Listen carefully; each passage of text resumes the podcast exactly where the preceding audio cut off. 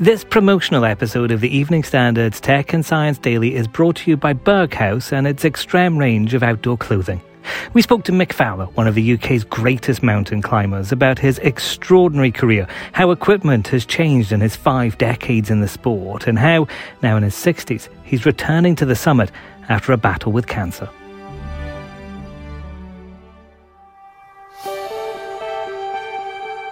I was regarded as a bit unusual amongst my school friends that I'd taken up this obscure hobby of climbing when there was not very much around London. So I blame my dad.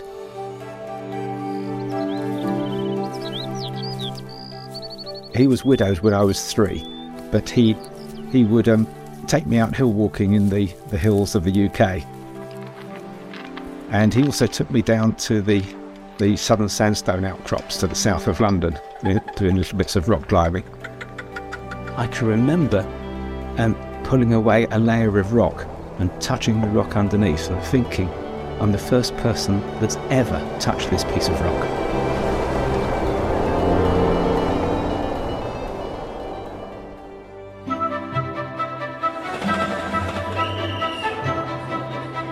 Living in London did have some advantages, and one of them was that there was no climbing there, and so we were forced to travel quite long distances at the weekend. And so we climbed several in the UK, things like the Needles Ridge on the Isle of Wight, that goes from the, the Needles up to the headland. And that led on, I suppose, to climbing in the Alps.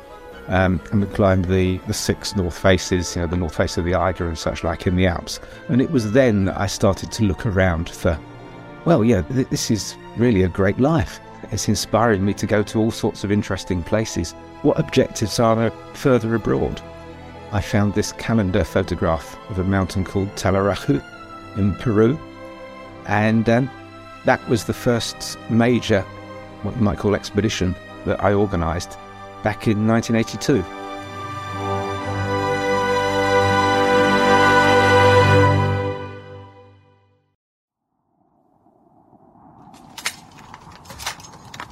Well, it was four and a half days that we were on the face, and I'd not been on a mountain face for that long before. You know, it's more committing than anything that I'd ever climbed before. We started climbing as a rope of three. It's me and two of my friends, Chris Watts and Mike Morrison. Mike wasn't feeling that well as well, so we, we retreated. Um, I really didn't think that we'd go back up again. The weather wasn't very good. But ultimately, Chris and I did go back up and we dropped quite a lot of equipment on the way up, I remember. We were not very um, experienced at finding bivouac positions in, in difficult, difficult places. We had a, um, an old Trangia stove, I remember, a methylated spirit stove, which is yeah, absolutely unsuitable for that kind of climbing. And I remember that we, we kept spilling burning methylated spirits everywhere. There were lots and lots of things that went wrong but we overcame them all and got to the top. We took lots and lots of photographs that I can reminisce over now. But uh, yeah, I, I, do remember virtually every pitch and the, the tremendous feeling of elation on, on getting to the summit. And it, it was it's a fantastic sense of achievement to to look forward to something for yeah many many months, plan something, and then actually achieve exactly what you set out to do.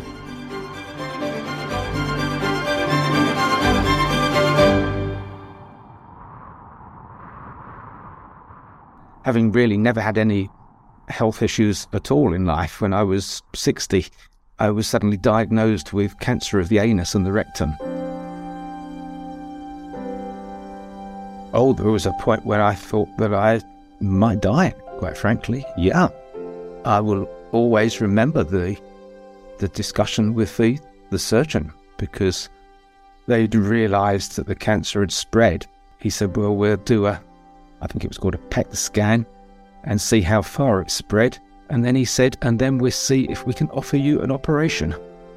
And I remember thinking, ah, if it's really spread a long way, you won't offer me an operation, and I'm going to die. This isn't very good. And the really weird thing was, I felt 100%. That was the odd thing with cancer. I did. The only reason that I'd gone to the doctor was because I had a bit of blood in my poo and uh, the end result of that was that I had to have my anus and rectum removed. But in a way, it, it's nowhere near as bad as you would think.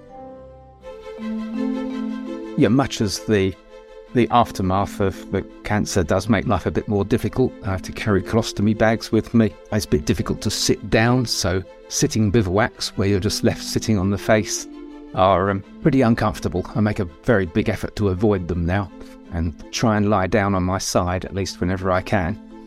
But the clothing kit and everything is really good, so you can stay warm. Things have changed hugely over the years.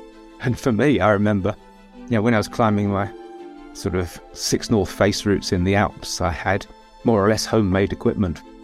And then by 1982, when we went to Taulliraju, I was involved with, with Berghaus back then, and we had Gore-Tex clothing for the first time, Gore-Tex lightning jackets, I remember, and they were just just such a huge improvement in terms of feeling safe and feeling secure and protected from the elements. And I think that's, in my experience, pretty typical of Berghaus over the years, that they've always been looking to improve things, right through from super gaiters to Cyclops rucksacks, right the way through to hydrophobic down, and their latest range of extreme stuff as well. So this year we're off to Tajikistan, where there's a, a mountain there that uh, Simon Yates of Touching the Void fame and I uh, are heading out there to have a go at the north face of uh, a mountain in the um, the Tajikistan Pamir.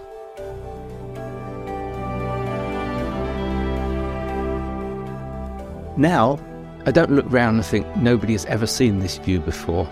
Maybe I'm quite selfish in that respect. I look round and I think, aren't I lucky that I am able to get to this position and enjoy this experience? So I blame my dad, ultimately, yeah. or thank you, I should say.